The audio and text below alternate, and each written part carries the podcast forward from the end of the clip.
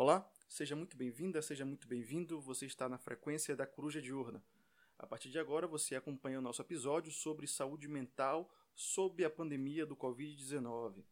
Então, se você está procurando um episódio que vai te auxiliar a viver com as angústias e as ansiedades provocadas pela pandemia, você está no lugar errado. Aqui você não vai ter resposta, aqui você não vai ter conselho, mas se você procura uma reflexão sobre saúde mental e como ela é afetada nessa época de pandemia, aí sim você está no lugar certo. Nesse episódio, trocamos uma ideia com o psicólogo e psicanalista Ciro Frederico, onde a gente discute aí temas como uso de drogas, medo da morte, sonhos mais uma porrada de coisa. Mas antes de começar o episódio, nós temos um recado para vocês. Alan, diretamente do umbigo da Bahia. Fala aí, meu velho. Olá a todos e todas, aqui quem fala é Alan e venho aqui novamente passar dois recados para vocês. Primeiro, novamente nossa conversa com Ciro ficou enorme e para poupar o ouvido de vocês, dividimos esse episódio também em duas partes de uma hora cada. Se você gostou ou não da nova dinâmica, comente aprovando ou reprovando nas nossas redes sociais. Sempre a Coruja Diurna no Twitter, Facebook, Instagram e YouTube. E novamente divulgamos aqui o trabalho dos nossos amigos e amigas de filosofia da Apoena, que lançará no fim de maio o segundo número sobre ética e moral com o texto deste que vos fala. Para acessar o folheto, basta digitar apoenafolheto.com.br ou procurar por Apoena nas nossas redes sociais. É isso. De volta para você, Christian. É isso aí. E se você está nos ouvindo pelo YouTube e quer fechar a tela do celular, quer bater papo no WhatsApp, quer scrollar no Instagram, sei lá o que você quiser fazer, você sempre tem a opção de nos ouvir pelo Spotify, pelo SoundCloud ou em qualquer outra plataforma de podcast que você pode fazer essas coisas. É, no mais, não se esquece de assinar o nosso, o nosso canal, nos seguir, curtir, Faz isso antes de começar o episódio, porque eu sei que você esquece. Valeu? Abraço, aproveite o episódio. Aí um analista amigo meu disse: Abrace cada sentimento, seja ele qual for, como se abraça quem se ama, e quando precisar, chore. Bom dia, boa tarde, boa noite, boa madrugada, boa quarentena e boa lavação de prato para todos vocês. Você está na frequência da Coruja Diurna e quem fala com vocês é Alan Brandão, o seu podcast de sempre. E junto comigo, sempre ele também, Cristian Arão. Dá um alô aí pra galera, Cristian. Boa noite, bom dia, boa tarde, boa qualquer coisa para todos vocês. Espero que estejam bem. Fiquemos fortes nessa pandemia, nessa quarentena. Pois é, né? Eu desejei boa quarentena pro povo dessa vez? Espero que sim, gente. Boa quarentena para todos. Se não, é melhor cá pelo excesso. Falando em quarentena, nós estamos aqui no podcast número 11, cujo título é Psicologia, Saúde Mental e Quarentena. E conosco aqui nós contamos com Ciro Frederico. Ele é graduado em Psicologia pela UFBA, mestre em Antropologia também pela UFBA e atua como psicólogo e psicanalista. Ciro, dá um oi pra galera também.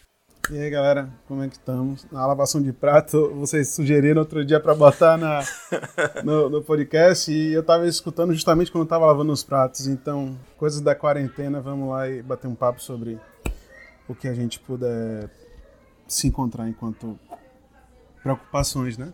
Com a quarentena. Pô, pois é, eu gosto muito de podcast, né? ouço bastante. Tem vezes que eu fico até procurando prato para lavar para poder ouvir podcast. então... Então, sempre... Se não fosse a quarentena, eu ia mandar você vir aqui em casa lavar, velho.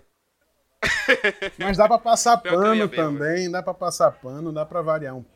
Mas vamos seguindo, né? Valeu. Bom, é, como eu já falei, Ciro, ele é psicólogo e vai tentar trazer, contribuir um pouco com esse debate louco de saúde mental e psicologia nesse tempo de quarentena.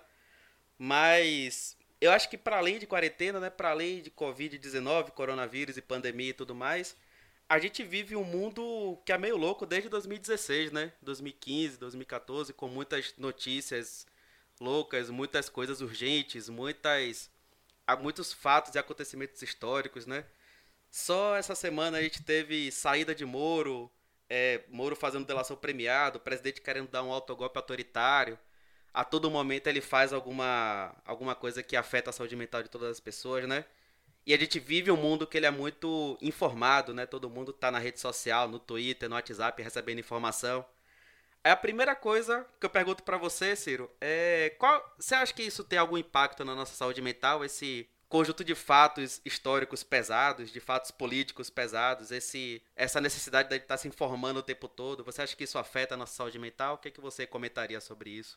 Acho que o ponto onde a saúde mental ela, ela entra nesse, nesse tipo de, de preocupação nossa com o que a gente está tá passando, deveria levar a gente um pouquinho mais atrás e, e, e se perguntar até que ponto cabe ainda de maneira tão tão decisiva situar a saúde mental em um campo específico de preocupações e a saúde, né? O que que que conceito é esse que remete a um, a um tal aí de um bem-estar e em plenitude que a OMS sugere em seus em suas letras oficiais, mas tudo que determina, tudo que pode ter efeito sobre a, a nossa, as nossas dimensões humanas, nossas habilidades humanas, é um, é um item de debate de, do campo da saúde. Então, se o vírus, enquanto uma, uma entidade, né, um, um ser que não se, né, não se tem outras classificações que possam enquadrar um tipo de existência tão, tão atípica quanto o vírus, se ele é algo que afeta, o, o, o medo é algo tão biológico no sentido do, de existência, né, existência palpável, quanto o, os anticorpos que um vírus pode produzir no corpo, né? O encontro do vírus com o corpo e o encontro do, né, desse estado de alerta, esse estado de e aí depois desse alerta, né, vai sendo burilado em outros tipos de, de camadas nas nossas nas nossas vivências subjetivas, como o pânico, ou a paranoia, ou a hipocondria, ou uma sensação de onipotência, enfim, os desdobramentos disso. Mas o campo da saúde mental, eu acho que requer mais e merece mais, quando a gente debate sobre ele, ser enquadrado como não uma discussão acessória, né? uma discussão assim, poxa, mas também tem a saúde mental, né?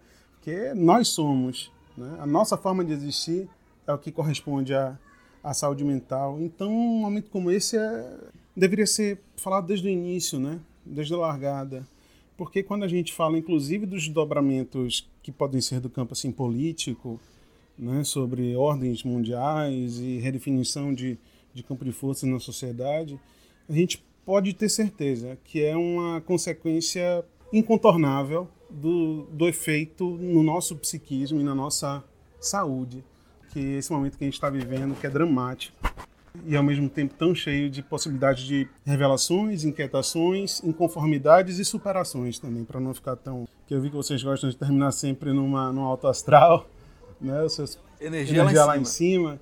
Então é, mas é um ponto culminante, né? A gente é como se tivesse todo mundo em estado de suspensão, digamos assim, do que daquilo que vinha sendo sua sua existência mais mais trivial, mais banal, mais rotineira.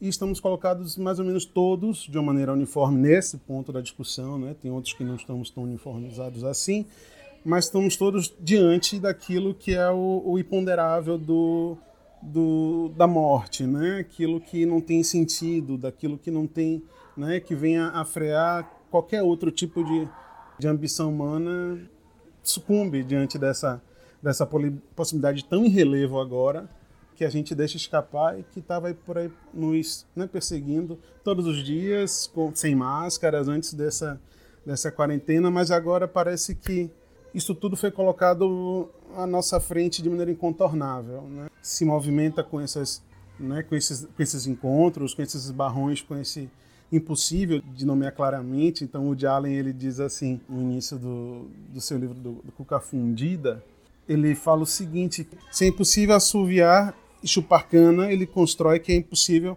olhar para a própria morte e, e, e, assoviar, digamos assim. Né? Então, tem algo de, né, desse desse disparador fundamental, mas radical da condição humana que está sendo colocado agora. Mas evidência que no meu estudo, meu estudo que eu estava trazendo no, no, no, mestrado, fazendo um mestrado, que era sobre envelhecimento, dizia que, olha, esse momento da vida que a gente se depara com isso, né? Agora estamos todos praticamente do ponto de vista daquele octogenário, né? Daquele velhinho ou do jovem preto da periferia, né? Estamos de cara para a morte.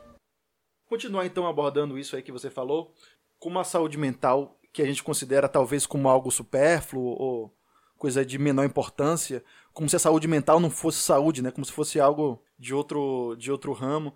E você traz que é, essas coisas como o medo, a ansiedade, etc., são comuns a todos nesse momento. Então, no caso, essas preocupações de ordem psicológica seria algo que afeta todo mundo? Então seria algo que a gente, para a gente se importar mais, para a gente ter mais cuidado com isso, já que afeta todo mundo e não só quem está afetado pelo vírus? Sacou a pergunta? Uhum, tipo assim, entendi. a gente tá no meio que to- todo mundo tá fudido, velho. Pegando o vírus ou não pegando, todo mundo tá sofrendo com Uhum, essa situação. Sim, sim. Diferentemente do vírus, que algumas pessoas vão pegar e outras não, algumas vão sofrer mais, Sim, outras menos, dependendo da sua saúde. Sim, sim. Na área da psicopatologia, Christian, tem um ramo, uma, um tipo de construir esse pensamento sobre o adoecimento psíquico no homem, que é a psicopatologia fundamental. Que é que, em síntese, de maneira bem grosseira, disso, disso trata? Que a, a nossa condição existencial ela é fundamentalmente patológica no sentido de patos, de afetação, de daquilo que te submete, enfim, da, da, daquela vulnerabilidade nesse, digamos assim, nesse sistema, que se diz sistema. né? Então, assim, é do sistema psíquico. né? Então, quando eu, eu digo que todos nós somos atravessados por esse, por esse medo, essa, essa aflição do vírus, e digo isso além de dizer que a morte é, no final das contas, o significante oculto né, nessa, nessa equação, né? fantasiada de vírus, digamos assim. Né? Então, a, a nossa condição humana ela é atravessada profundamente por essa questão. É uma questão fundamental, está para todos. Mas eu vou dizer de outra, de outra forma, de maneira mais, mais pragmática. Eu acho que nós só somos humanos, no sentido dessa coletividade que se organizou desse modo que deu nisso, mas também deu em outras experiências menos né, dramáticas que essa nossa que estamos vendo agora, porque nós somos capazes de, de ser permeável emocionalmente, né, pelo aspecto do, do aprendizado, de sensos morais coletivizados, enfim. E tudo isso atravessa nosso corpo e a, a escutar né, uma, uma, um hino, por exemplo, se debruçar sobre um artigo científico, isso penetra o corpo, né? Isso é também.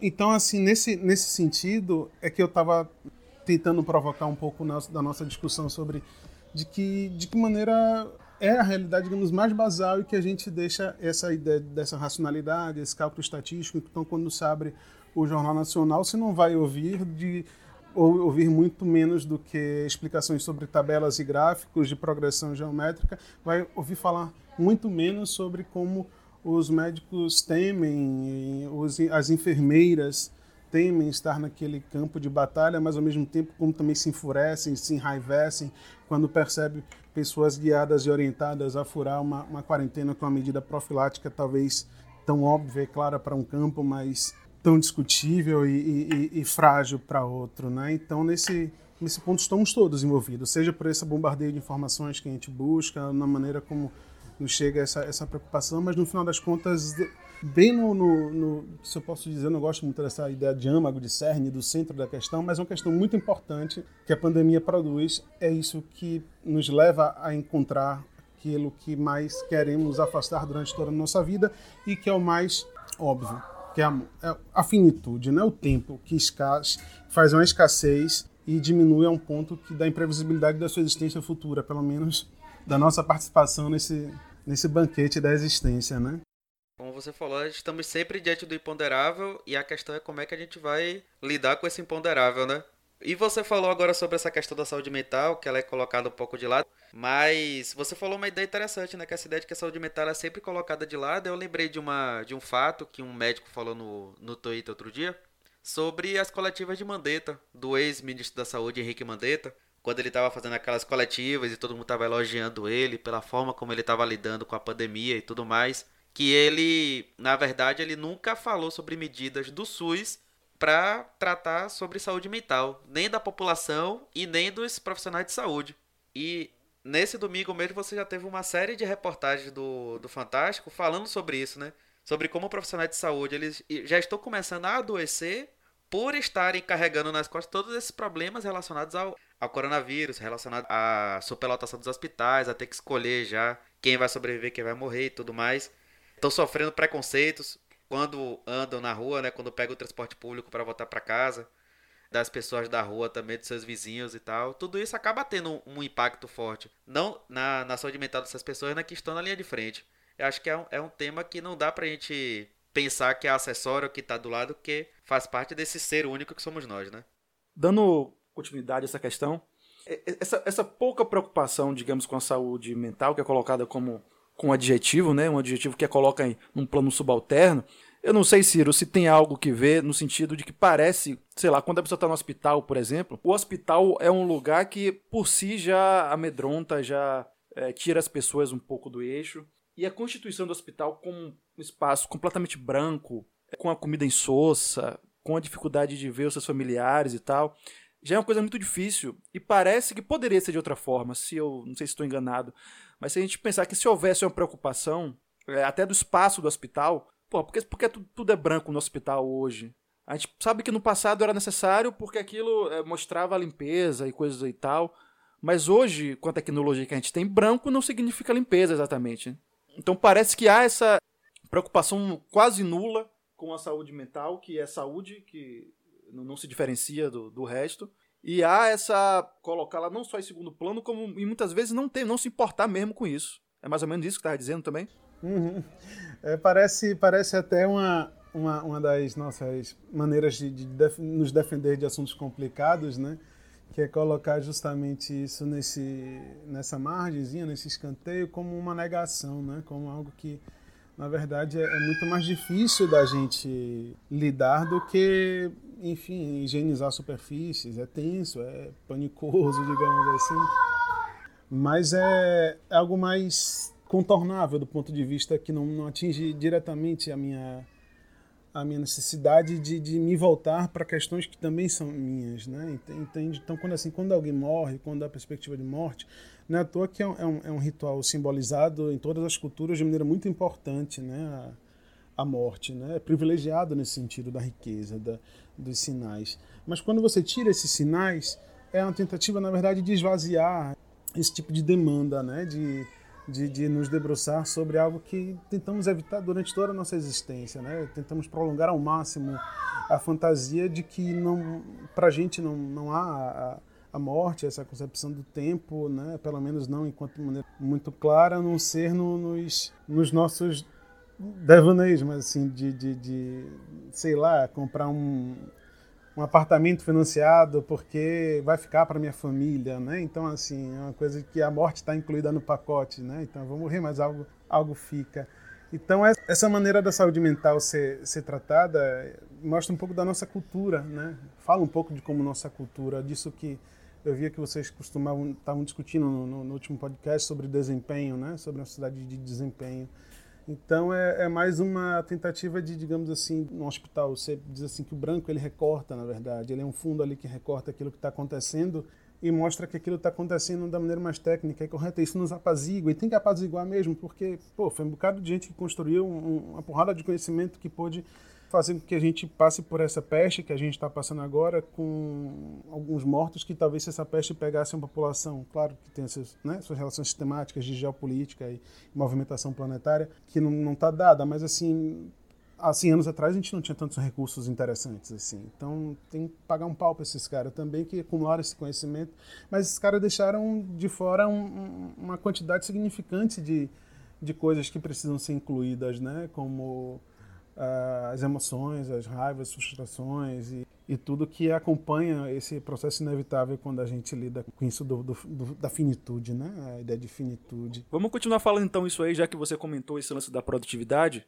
É, enfim, no episódio 9, que a gente está falando sobre esse problema de que nesse tempo de, de, de isolamento há uma cobrança muito grande em manter uma certa normalidade e essa normalidade quase sempre é entendida como se manter trabalhando, se manter produzindo. Em alguma medida, isso é, pode servir como uma espécie de acalanto, de, de algo para remediar uma situação. Você, você foca a sua energia para algo, para não ficar pensando na, nos, nos problemas da quarentena. Isso pode ser, digamos assim, útil de alguma maneira, ou a produtividade talvez seja ligado mais como o que a gente trabalhou no episódio passado, como uma cobrança que só faz as pessoas é, se sentirem mal por aquilo. O que, é que você acha disso aí?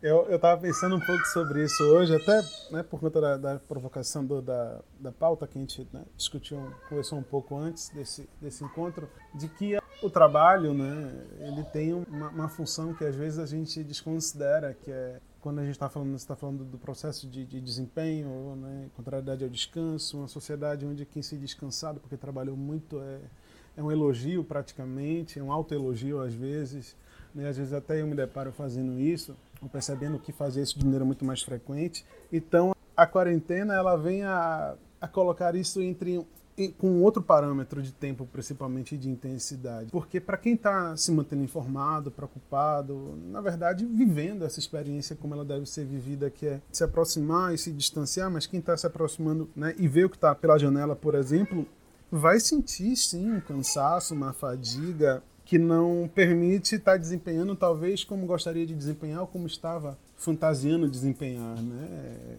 Na, antes da quarentena ou querendo fazer depois, porque isso, esse encontro é algo que deixa o ser humano bem, né? Num slow, né? Num, numa atitude um pouco menos acelerada com a vida no sentido de, dessas tarefas e daquele parecendo Pac-Man, que não, aquele come-come, aquele joguinho antigo, né? Que não, nunca se sacia e isso acaba de comer quando morre, né? Então a gente nesse tempo de frente para isso que a gente estava falando antes, né? Desse de, se deparar com essa possibilidade real mesmo e clara e estatisticamente muito plausível de qualquer um que a gente conhece ou a gente mesmo morrer né, nisso. Então isso diminui muito e pode provocar uma, uma, uma ansiedade que normalmente se percebia ou, ou, se afirmava desse lugar, né, desse que faz muito, que produz muito, que corre muito. Talvez esse voltar-se para o trabalho nesse momento pode ser talvez como você falou aí, um, talvez uma fantasia de normalidade que a gente, digamos, usa para virar as costas ou virar para o outro lado,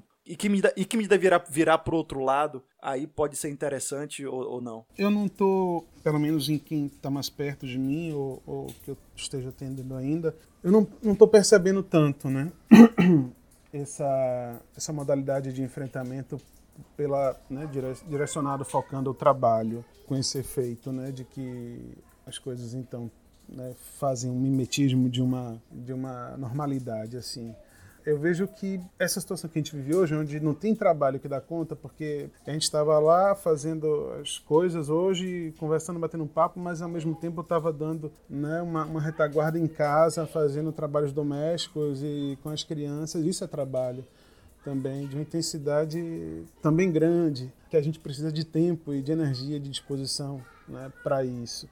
Então, assim, isso me tirou, por exemplo, da atividade que eu teria corriqueira de sentar e escrever o, o livro que eu estou organizando a partir da minha dissertação, entendeu?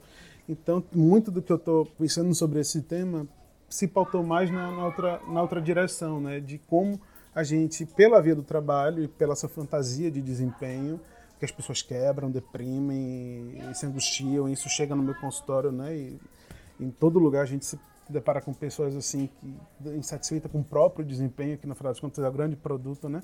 Na sociedade da insatisfação como uma uma maneira de ver que olha o que o trabalho também fazia com a gente, né?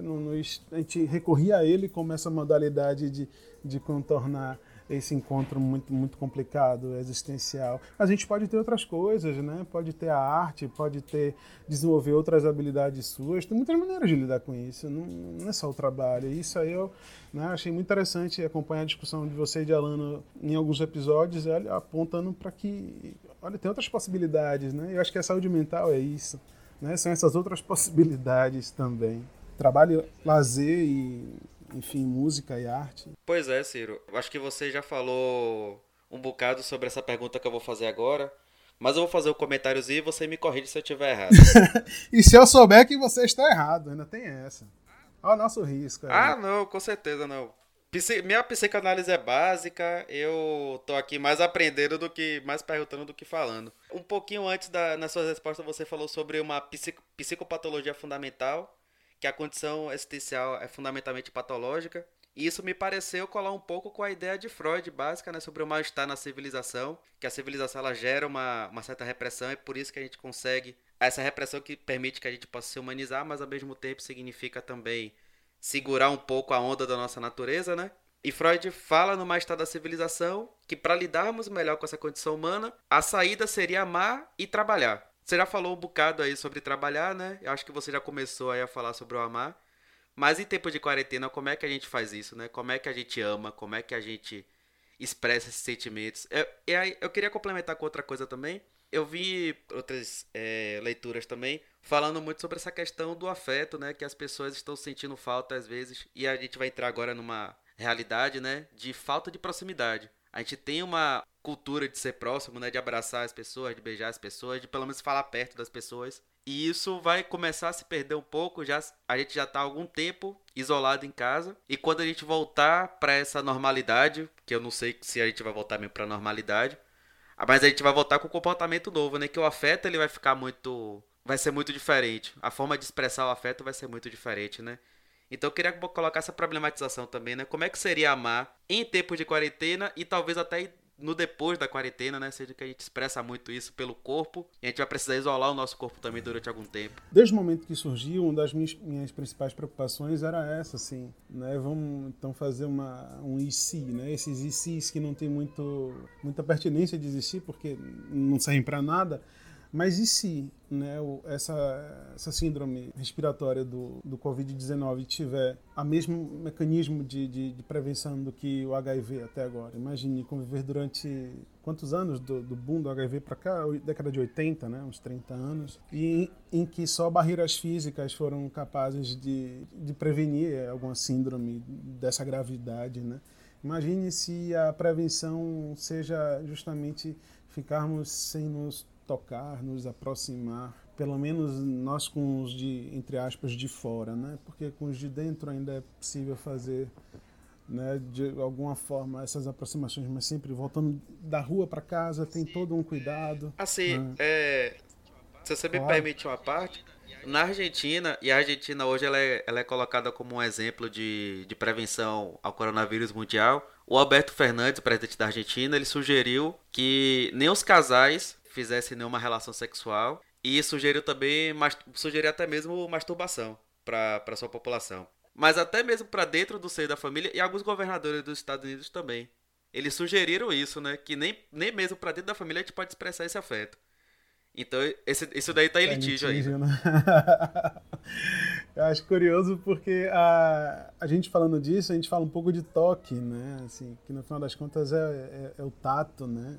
Seja daquela proximidade ali do toque na, de mão com mão, ou do abraço, ou do sexo, ou da, né, do hálito, enfim, os afetos que atravessam o corpo, que a gente estava falando no início da, da nossa conversa, que é, é, é, é aí que, enfim, está o nosso diferencial, digamos assim, né, enquanto espécie.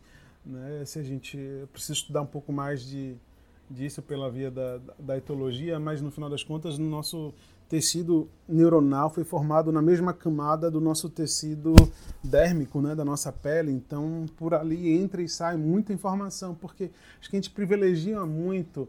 Eu acho que a psicanálise, de alguma maneira, a psicanálise, digamos assim, mais, uh, mais difundida, privilegiou muito a dimensão do sentido, do simbólico, do entendimento, enfim, da, de, desse aspecto mais emoldurado em, em conceitos, amarrados por significantes né? E, e que tudo bem. Né? E, e, esqueceu, esquecemos, né? Se não esquecemos, perdoe quem veio antes de mim, mas eu sinto falta de colocar mais isso em discussão, né? De que a gente é atravessado e, e nos fazemos gente porque fomos tocados, né? Fomos olhados, cheirados. Então isso desse afastamento, isolamento né, social, digamos assim, faz uma um destaque, né? Como se estivesse passando ali, subscrevendo e destacando a coisa que a gente vai ter que é, se ver e resolver, que é como que vamos então continuar nos amparando emocionalmente, não mais pelo toque, por alguma outra coisa, por algum outro símbolo, mas precisa de algo que pelo menos até hoje precisou e foi importante.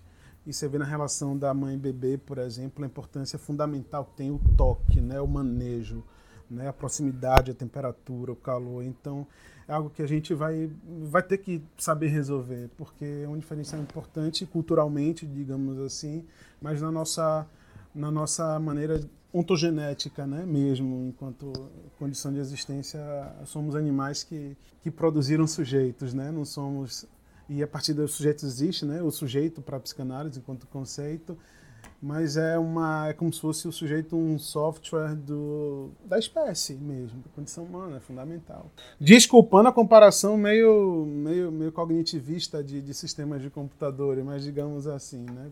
Aproveitando, a, pegando a ponga dessa é legal porque ela é bastante didática, eu até ia, ia complementar agora, né? Você, você falou sobre essa relação do tecido neuronal e epidérmico e os efeitos psicológicos do toque, né? A gente poderia pensar o corpo como hardware e o sujeito como o software.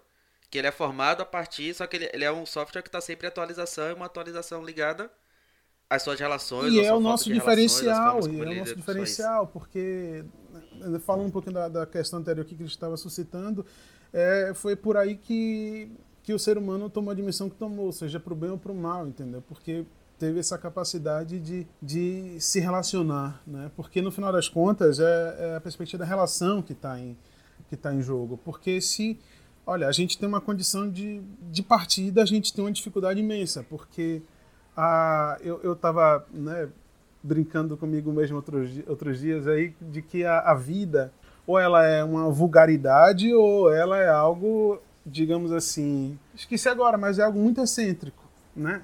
A vida é algo já muito excêntrico no universo de coisas que são inanimadas, digamos assim. E dentre a vida tem algo muito mais excêntrico ainda, que é essa ideia de consciência, de existir, né? Consciência de eu e, e o eu e toda essa, né, essa outra construção que foi o que possibilitou a gente, por exemplo, estar tá conversando agora, intermediado por um meio né, eletrônico, no cyberespaço, contornando algumas outras dificuldades. Então, isso só é possível na condição de nos humanizar, né? mas não humanizar naquele sentido mais clichêzão. Então, ah, vamos abraçar o mundo, abraçar uma árvore, ser humano é bem legal, é colorido, faz um cartaz na cartolina e, e bota lá na escola, no posto de saúde. Né? Humanizar acho que talvez até um pouco complicado, que pode cair em outros exemplos de seres humanos que são um pouco complicados.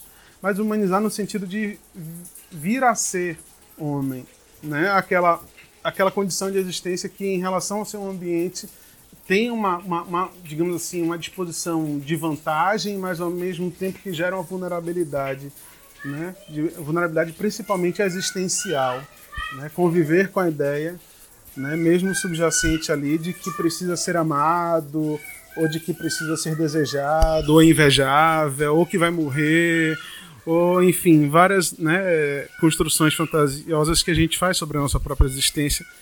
Que é, imagine, dentro disso tudo, então, é algo mais excêntrico ainda, mais excepcional ainda, né, na, na, entre as coisas que existem no universo. Então, temos que cuidar disso muito bem e fazer disso nosso principal nossa principal ferramenta, melhor do que um polegar opositor, por exemplo, como naquele, né, naquele documentário do, da Ilha das Flores. E a nossa diferencial é esse.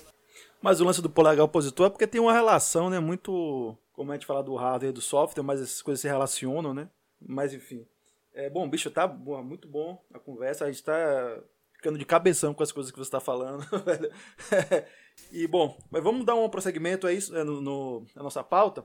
Tem uma coisa que. Vamos lá, que... vamos lá. Eu quero ouvir mais vocês também. A gente fala, a gente fala, a gente ouve. É... O que vocês acham? Vocês também, vocês também têm saúde Tem mental. Saúde mental. Vocês também são sujeitos. Não, né? a, gente, a, gente, espera um pouco de falar, que é para não interromper né, a linha de pensamento. Se pretende falar mais, se pretende acabar a fala. Então, para não interromper, a gente espera. Mas, bom, é, dando um prosseguimento aí na, na nossa pauta, tem uma coisa que é, que é muito interessante que tem acontecido, que são relatos dos mais diversos sonhos que as pessoas falam que estão tendo durante a quarentena.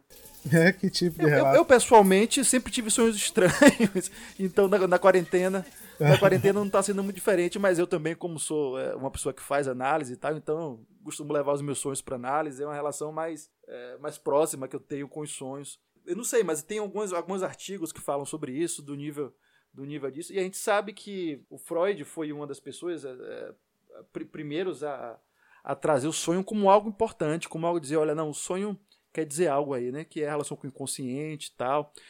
E aí, eu queria saber de você duas coisas, bicho. Primeiro, como e se tem uma relação com essa realidade nova que a gente está vivendo, se tem alguma relação com isso, e como a gente pode aproveitar desses sonhos estranhos aí, ou não pode?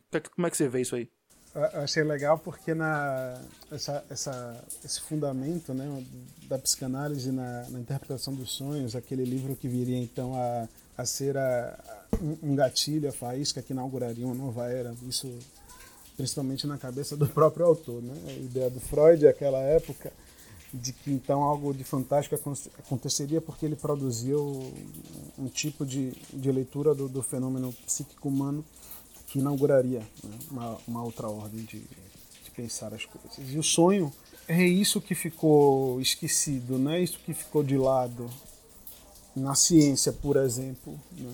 e na medicina, onde ele, né, ele, ele se situava para pautar essa, essa questão da interpretação dos sonhos como o, o que evidenciaria que o método psicanalítico tinha então embasamento em em, em, uma realidade que dava então, que tinha suas leis próprias, que tinha a sua maneira de acontecer e então daria para ser interpretado. Então a questão da interpretação é mais para dizer que o sonho tem um porquê acontecer, um, um como acontece, tem leis, né? Então é, acho que é importante a gente olhar também do, de maneira espelhada, né? Olhar que está no outro ponto e não exatamente de que os sonhos são interpretáveis. Então essa busca por, pelo, por inaugurar uma coisa nova que pudesse justificar o seu movimento pela psicanálise com os outros médicos daquela época, fez Freud apostar tudo nesse, nesse conteúdo que para a gente é tão caro né, e tão próximo, que a gente vive ele talvez algumas horas por dia. Eu fiz uma policinografia outro dia, fiquei impressionado com a listrinha que diz, olha, ali você estava sonhando. Aí eu disse, pô, realmente Como é o nome do negócio que você fez? Né, fazendo Polissonografia é, um, é, um, é, um, é um exame do sono, né? E aí, entre as, as etapas do sono, eles dizem que consegue identificar o momento que você está sonhando. Ah, sim, sim. Então, eu, né, essa, isso, esse modo como acontece, como o sonho é, é, é produzido, é que Freud veio explicar e, e, e, tentar né, apresentar alguma, algum tipo de explicação, na verdade, e não foi muito bem aceito inicialmente, mas depois ele construiu toda uma uma relação com os casos que vinha atendendo e, e, e, aconteceu o que aconteceu que é a psicanálise no Ocidente, né? que é tão relevante e me aproximo dela de maneira teórica, mas também na, na prática clínica. Nesse momento de, de quarentena, a gente não tem tantos outros, tantos, digamos assim, tantas ferramentas do dia a dia para compor o sonho. O que é que Freud dizia que era o sonho? Era uma montagem com o que ele chamava de restos diurnos, né? Então os restos diurnos são tudo, tudo que passou pela nossa cabeça, que está ali fresquinho na nossa cabeça, que às vezes a gente nem percebeu, que olhou, que escutou, que pensou, que imaginou, que fechou o olho ali e cantarolou uma música, e aquela música é de Ana Carolina, e Ana Carolina já liga, que era o nome da, da, da sogra, enfim, tem toda uma um, um tipo de, de, de, montagem que agora na, na quarentena a gente está com a circulação reduzida, então mudou um pouco esses circuitos de montagem de sonhos no, do nosso cotidiano, né? Então bagunçou um pouquinho, mas o sonho ele não para de trabalhar, né? Então assim, ele trabalha com o que tem. Então esses sonhos estranhos, às vezes de, de maneira que deixa a gente mais, mais impressionado, né? Eu, eu, eu suponho, né, ter relação com esse aspecto do, do sonho de ser montado com essa com essas novas imagens e, e, e, e ideias que circulam a gente durante o dia. E essas novas imagens e ideias, elas estão associadas ao momento que a gente está vivendo, permeado por tanta coisa que envolve preocupações de, de ordem muito séria, né? Que é a relação com os familiares, que às vezes está muito próxima, acarretando algum tipo de dificuldade, a proximidade com a ideia de que, poxa, pode adoecer, eu, como profissional da saúde, eu, eu fiquei muito amedrontado com, com essa situação por ter histórico de asma, de problemas respiratórios, então eu né, pedir para fazer trabalho em isolamento doméstico, se for o caso. Né? Então, assim, o sonho ele vem e, e tem que continuar a trabalhar, porque o inconsciente não para, o inconsciente pulsa, ele só existe. Né? Então, ele vai trabalhar com, com o que está disponível. Eu, por exemplo, e, e, ainda bem, graças a Deus, que a gente tem essa, essa possibilidade.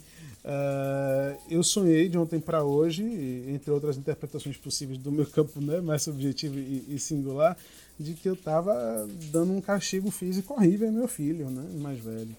Né? Então, graças a Deus que eu sonhei isso, que eu não fiz isso. Né? Mas é uma Bom pra ele. possibilidade, talvez revele um desejo inconsciente de que né, aquilo tem uma intensidade relevante. Né? Então, é aprender com essas, né, com essas experiências e, e, e tem um novo livro aí do Siddhartha que está na minha pendência de leitura, mas eh, já escutei ele pessoalmente, do Siddhartha Ribeiro, neurocientista da, da UFRN, muito bom ele.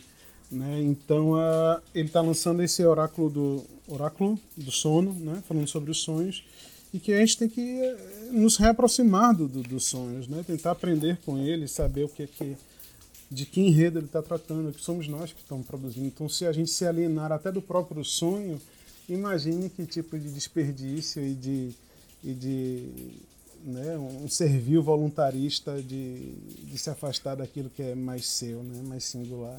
Que foi isso que o Freud pôde demo- demonstrar em seu, em seu livro, né, que ali é tudo seu, né, que é o seu tesouro, é, é você em um estado sem intervenções outras de julgamentos morais e, e do princípio de realidade, enfim.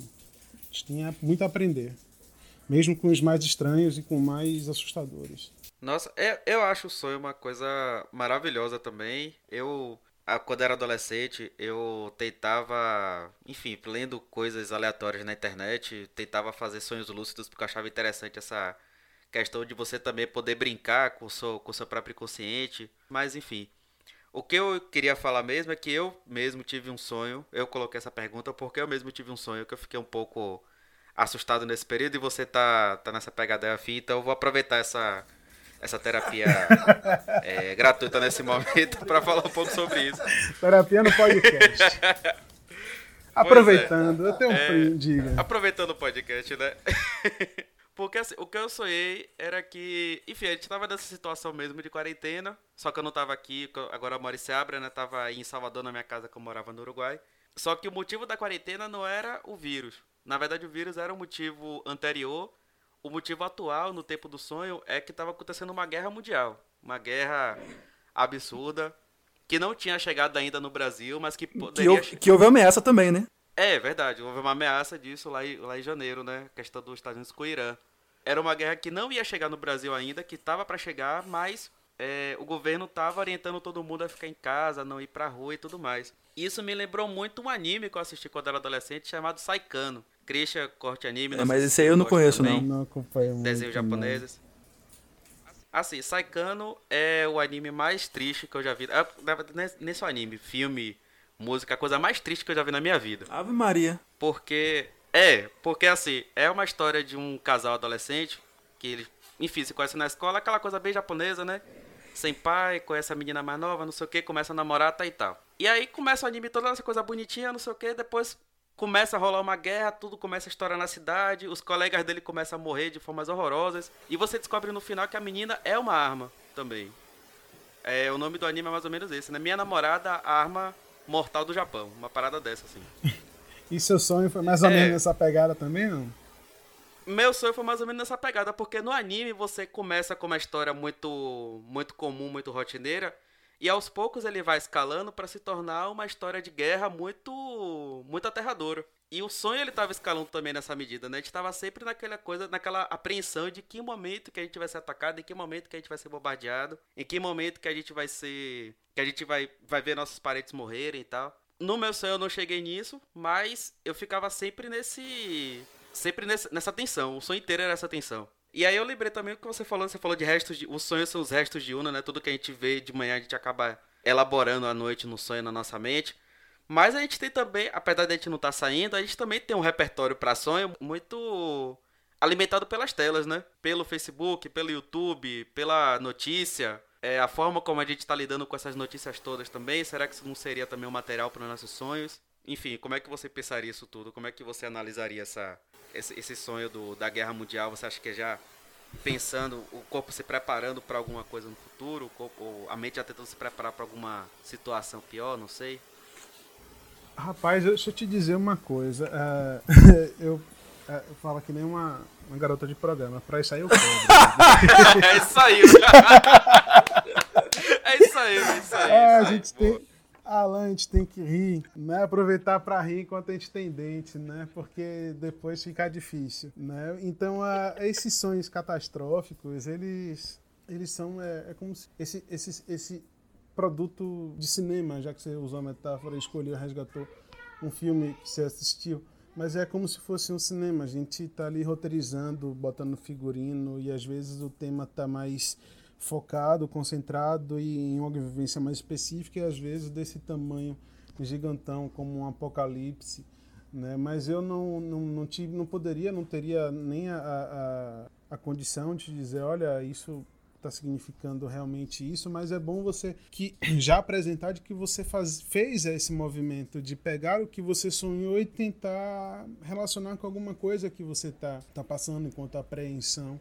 Né? Então é comum você ver sonhos também desse tipo, por exemplo, em situações de pessoas que estão sofrendo com, com sintomas depressivos, né? onde a, a, o aspecto da ruína, então do desgaste, da derrota, isso tudo semanticamente ligado, né? se você for encadeando, pode chegar a um colapso, digamos assim, planetário, entendeu? Saindo de uma escala mais individual, indo para macro, saindo de uma escala mais macro, indo mais para isso que, entre aspas, eu coloco como singular, mas só como ponto de referência, não como ponto de, de estar um desligado do outro. Entende? Então, esse, esses sonhos que vão acontecendo, eles, é, Siddhartha Ribeiro, ele, ao apresentar, então não vou fazer a, a, o, a, o desvio de, de dizer que, que ele que fala isso, porque não, não tive acesso ainda a esse livro, mas todas as entrevistas que ele vem aparecendo e destaca uma coisa sobre o, o, o sonho, que na nossa evolução enquanto espécie, como foi uma, uma maneira de que, mesmo descansando, mamíferos superiores, né, como, como nós e alguns outros animais que também sonham, né, puderam então fazer o, o aprendizado sedimentar, né, tanto no aspecto fisiológico do armazenamento de memórias, quanto também na, no cálculo probabilístico de certas coisas acontecerem. Né? Então, por exemplo, você sonhar que algo está indo muito, indo muito mal, como isso que né, pode ter um colapso, aí, uma guerra mundial, né, pode estar. Tá sendo, digamos assim, você fazendo um pensamento, né? um pensamento probabilístico, e o Siddhartha fala assim, né? das coisas que, das montagens, então nosso, o nosso sistema psíquico, digamos assim, né? inconsciente incluído nisso, com os restos diurnos e nossa maneira própria peculiar de viver a vida, faz uma montagem de uma cena que, que pode existir, né? por sermos capazes de fazer esse tipo de inflexão. Né? Então ele diz que o sonho foi então uma ferramenta evolutiva das mais importantes para o ser humano. Eu desconfio um pouco só desse tipo de tom de, de descrição sobre o que você mesmo estuda, como a gente é muito apaixonado por, por aquilo que a gente estuda, a gente acaba às vezes fortalecendo certo matiz, mas eu confio muito no, no, no método e na pessoa do Siddhartha Ribeiro, que nos levanta isso. Ele disse outro dia pessoalmente, ó, oh, vocês psicanalistas meio que, que vacilam, porque os mais recentes estudos de de, de neuroimagem, enfim, de, do funcionamento cerebral e, e, do sono, diz muito a favor da, da, da teoria do Freud lá do, do de final de 1800, né? Então é, é algo que a gente deve, né, deve levar em consideração. Mas eu digo sempre com essa ressalva de que né, não tomo isso como, digamos assim, foi por isso que a condição humana se deu, porque se você for assistir aqueles episódios de documentário que tem numa rede de streaming aí, né, que explica várias coisas, vai dizer, ah, então foi por causa do diamante, foi por causa do sal, foi por causa disso, foi por causa daquilo. Foi por um bocado de coisa, a gente só hoje por um bocado de coisa, incluindo o sonho. É um diferencial também. Se eu escapulino responder, você me, me, me, me atualiza, viu? Se eu, não, se eu deixei alguma coisa sem resposta, é importante. Não, não, não, não. Tá, tá ótimo. Na verdade, só é corroborar com o que você falou. Eu tava lendo um texto, quando também falava um pouco sobre essa questão dos sonhos durante no período da quarentena, uma pesquisa que falava sobre sonhos de judeus que passaram por Auschwitz, mas esse, essa, essa pesquisa ela lidava com diários de pessoas que relatavam seus sonhos em, na década de 30, ou seja, 10, 15 anos antes da, de toda, toda a experiência da, dos campos de concentração. E eles falavam que esses sonhos já relatavam situações que eles viveram efetivamente, durante, que os judeus viveram na Alemanha durante os campos de concentração. A conclusão que ela chegou na, nessa pesquisa foi essa. Que os sonhos, eles meio que já tentavam preparar a preparar os judeus para uma situação muito pior que ia acontecer no futuro. Pensando, né, que o próprio nazismo, a própria repressão judeus, No sentido de que a galera já vinha percebendo os indícios e tal, e, e inconscientemente foi processando aquilo? É, e elaborando isso no sonho. Ah, saquei. Exato. Exato.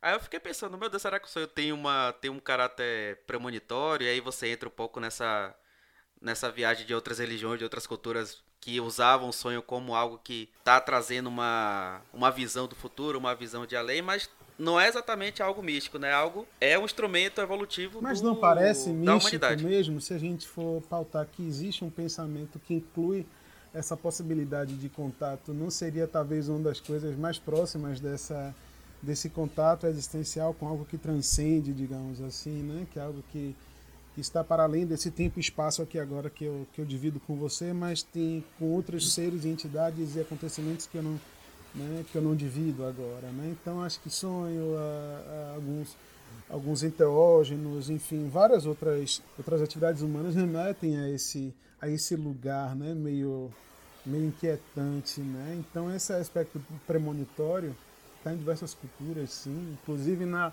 na cultura iorubá, que isso é pouco falado, até porque talvez poucos psicanalistas se interessam pela, pela cultura iorubá, mas a cultura iorubá privilegia bastante né, os sonhos como é, mecanismos que vinculam signos, signos de uma, no caso de uma vontade ah, ou de, uma, de um saber né, de, de um outro lugar, né, um saber que, que precisa se expressar e o sonho é uma maneira de, né, dessa comunicação se dá. Então a, a, a pertinência do, né, do sonho é incontestável mesmo, né, e a gente né, se vinculando a eles com ou sem esse, né, esse intuito de, de se entender um pouco melhor, mas saber que aquilo é importante. Né? E eu, eu acho também, Alan, que tem coisas que se transmitem né, de geração em geração.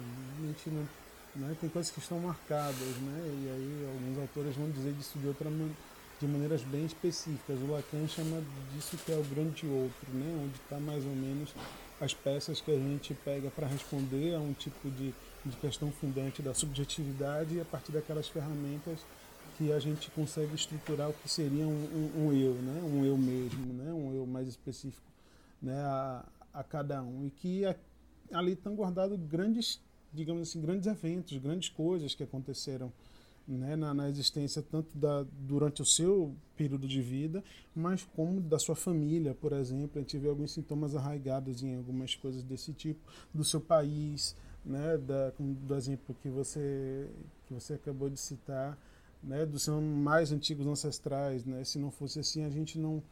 Por exemplo, eu, eu, eu tenho toda a segurança de dizer que os nossos afrodescendentes que compartilham nossa história com o nosso país hoje, e, e, e eu sei que, que Alan né, é negro, e, que eu estava ouvindo ele falando no podcast outro dia, como que eu posso considerar que a dor do, dos antepassados nossos não está sendo, digamos assim, transmitida culturalmente por esse grande outro e que é corpo também.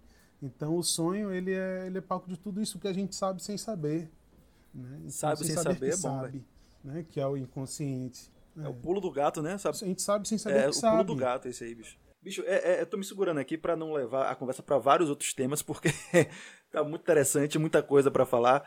É, nisso que você está comentando aí, sobre essa relação com é, uma certa ideia meio mística, meio misteriosa, fez a, a obra de Freud ficar um, um pouco é, afastado da academia, muito por isso, né? E pelos meios mais diversos. Não sei se você passou por isso na sua graduação, Ciro, mas há uma, um, um meio da, da psicologia que ataca a psicanálise ainda hoje por ser assim, né, digamos, pouco científica, seguindo os ditames da ciência como a gente conhece hoje no século XXI, do neopositivismo e coisa e tal. E aí você vem e comenta essa parada do, do Siddhartha, que é um cara interessantíssimo, e que realmente está falando, que é um cara que está fazendo pesquisa empírica, um neurocientista, e dizendo, olha, velho, não, pô, o que Freud falou, ao que tudo indica, é isso mesmo que acontece aqui. Você passou por isso? Você teve Com os recursos que ele tinha, ele chegou, ele passou perto. Sim, exato. Com os recursos disponíveis da época de Freud, ele passou perto. Você passou por essa, é, por essa experiência na sua graduação? Como é que você vê isso aí?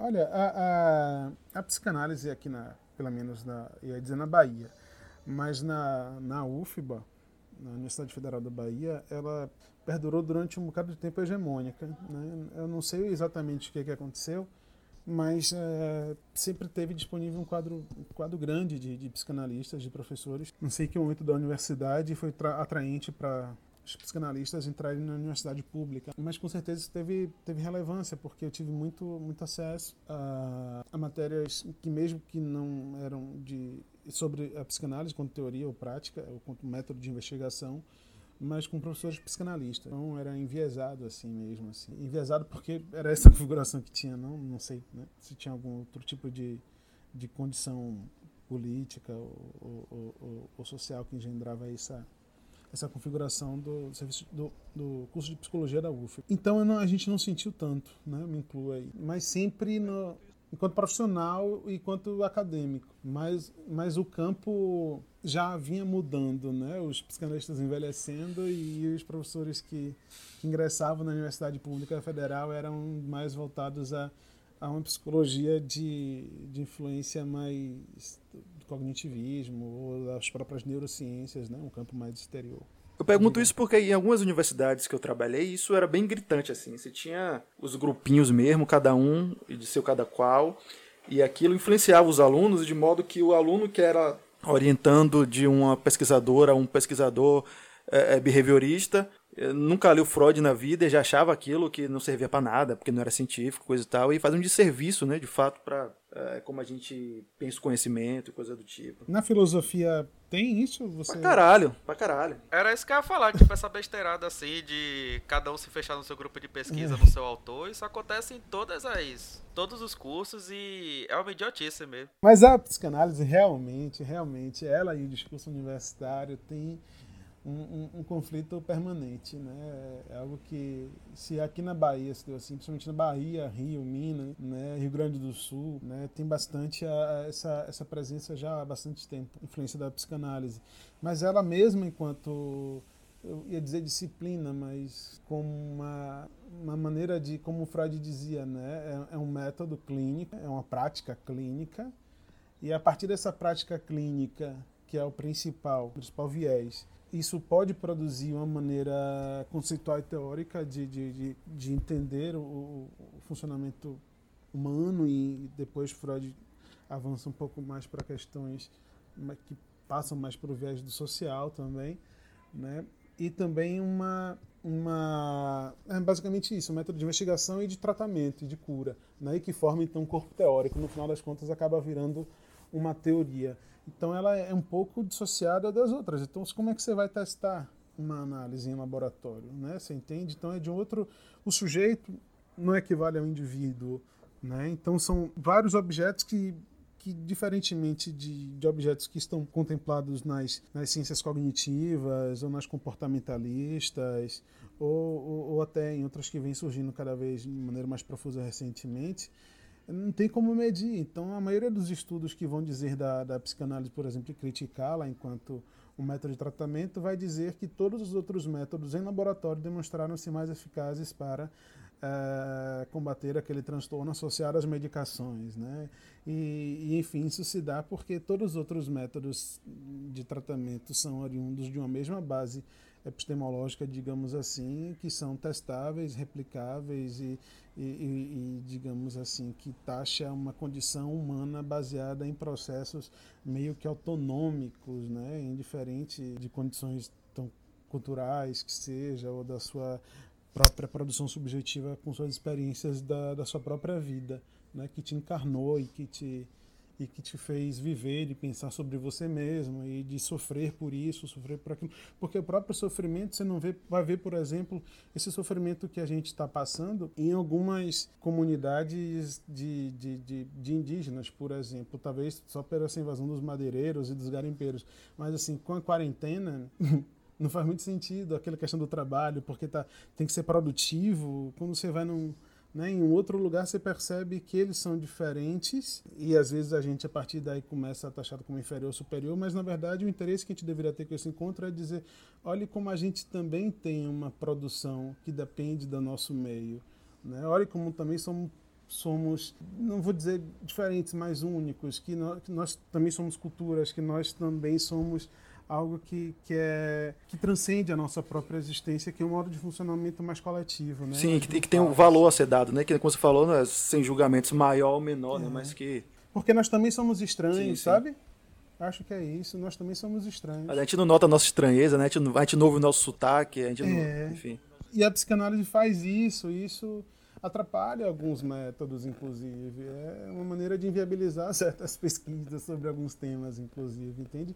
Conceber o inconsciente né, como algo que está aí operando e que é e que existe e que é isso que né, esse, esse saber que a gente não sabe que sabe né? Isso que, que a gente tenta deixar de lado desde que a modernidade, principalmente a modernidade ocidental europeia, ligou esse, esse aspecto a um segundo plano, um termo acessório, né? como a gente falou no início da nossa conversa, né? da saúde mental. Bom, aqui se encerra a primeira parte do episódio. Como já foi dito anteriormente, esse episódio se constitui de duas partes. E se você nos ouviu até agora, muito obrigado pela atenção. E na semana que vem você acompanha a parte final desse bate-papo, dessa conversa aí sobre saúde mental nessa condição da pandemia do Covid-19, dentre outras coisas. Valeu? Abraço a todos e todas e nos vemos na próxima semana.